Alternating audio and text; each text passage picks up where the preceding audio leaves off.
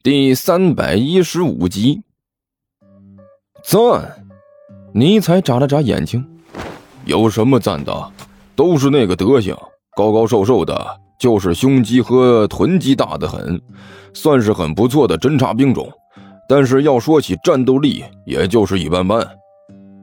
啊！我去，胸肌和臀肌大得很。甘球的眼睛一下子瞪大了，这样的战斗力就已经很强了，好不好？喂，麻烦你们两个说话的时候不要这么鬼鬼祟祟的，好不好？两个人身后的万晨实在是忍不住了，终于开口说道：“好歹你们也给我正常一下，看着你们这个德行就觉得心烦。甘秋，我问你，我们晚上到底吃什么？”我哪知道，随便买点什么呗，有什么吃什么。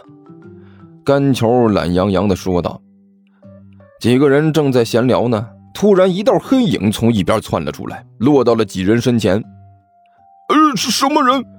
尼才顿时吓了一跳，警觉的向后窜了半步。甘球也吓了一跳，但是随后他就看清冲出来的是什么东西，这才长出了一口气。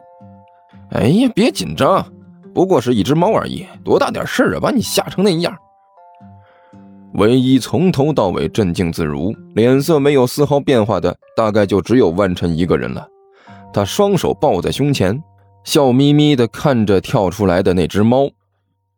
原来是你们喵！那只猫显然也看清了甘球几个人的模样，撇了撇嘴说道：“吓了我一跳。”我去，是你呀！吓一跳这句话应该是我们说好不好？甘秋也看清了面前的这只猫，赫然就是何阿南，顿时撇了撇嘴：“这太阳都要下山了，你突然从旁边窜出来，吓人不？”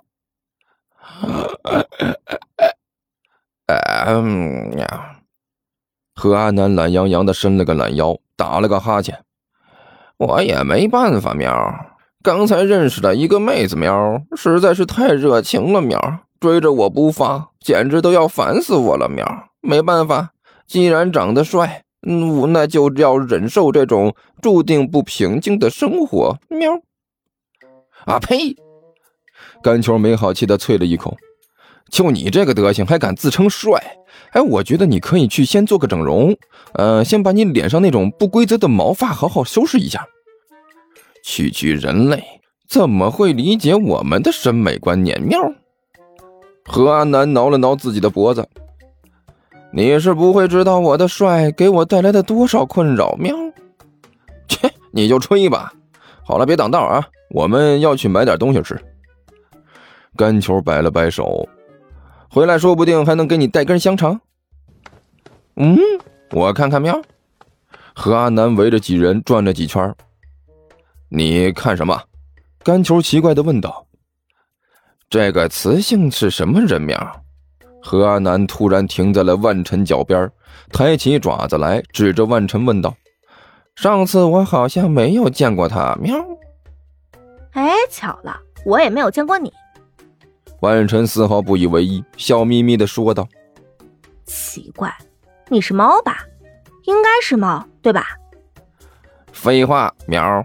何阿南抬头看着万晨，懒洋洋的说道：“本喵当然是喵了。”不是猫的话，难道是哈士奇呀？呃，怎么地？你看不起哈士奇啊？哈士奇怎么了？哈士奇招你惹你了？一边的尼才是没好气的喝问道：“我对哈士奇有没有意见？喵，你可以亲自过来试试。”喵。说着，何阿南抬起了爪子，露出锋利的指甲，在尼才面前晃了晃。呃，王了个乌的！本大王不和你一般见识。尼才立刻退散啊！放了一句狠话之后，迅速的躲到了干球身后。果然是猫啊！万晨玩味的摸了摸下巴。那我就很好奇了，既然你是猫的话，为什么会说话呢？说话有什么了不起的？喵！何阿南没好气的说道，抬起爪子一指一边的尼才。你们家哈士奇不是也会说话喵？喂，你能不能不要用我来举例子？尼才没好气的说道：“我好歹也是末日大魔王，让你们这么指来指去的，很没面子的好不好？”哦，是这样吗？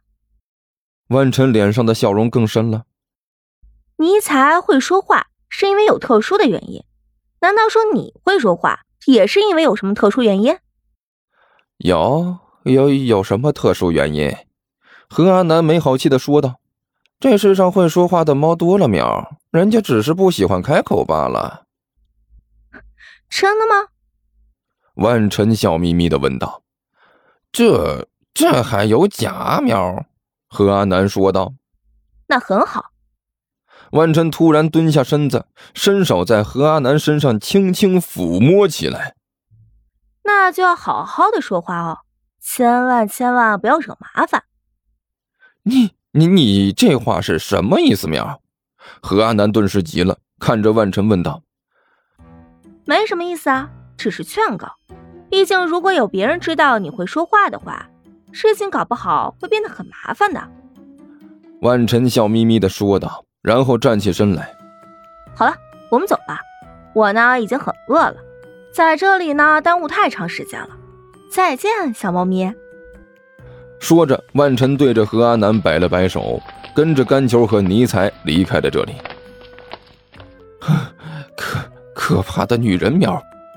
何阿南站在那里，久久的注视着他们几个离开，一直等到看不到了。何阿南的身子一斜，颤颤巍巍地说了一句：“他感觉身上刚才被那个女人抚摸过的地方，就好像是被冰冻住了一样，一阵阵的发冷。”啊，不行，计划出现问题了！苗，何阿南脸色凝重，必须要向总部进行汇报。苗，要求他们紧急派遣支援。苗，说完之后，何阿南一转身，纵身一跳。跳进了身后的墙上，然后几个纵跃，消失不见了。哼！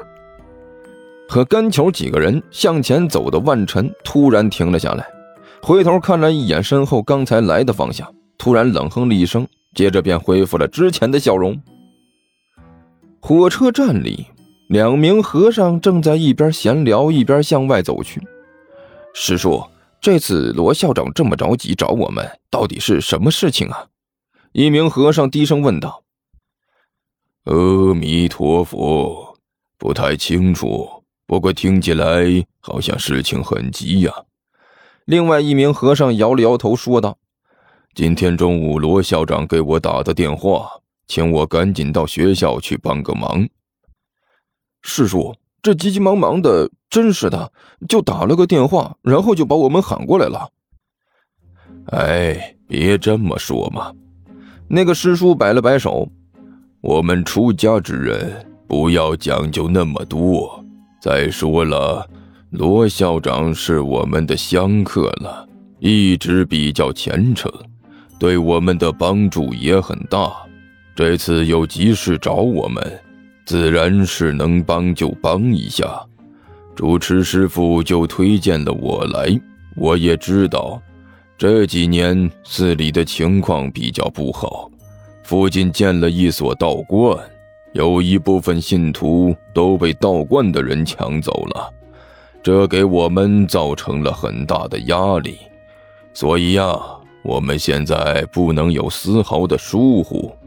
这次的事情虽然急了点儿，但是急也有急的好处。据说罗校长和我们联系的时候。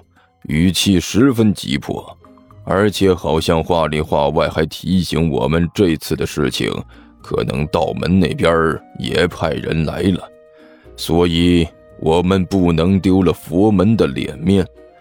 哎呀，说起来，虽然我们是出家人，讲究的是跳出三界外，不在五行中，但是谁又能真正的做到这一点呢？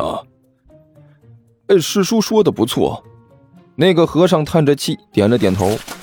我们虽然是出家人，但是这寺庙可还在红尘之中，想要真正的超脱，哪里有那么简单？尽力而为吧。那个师叔点了点头，说道：“师叔，你看那边举着牌子的那个，是不是来接我们的？”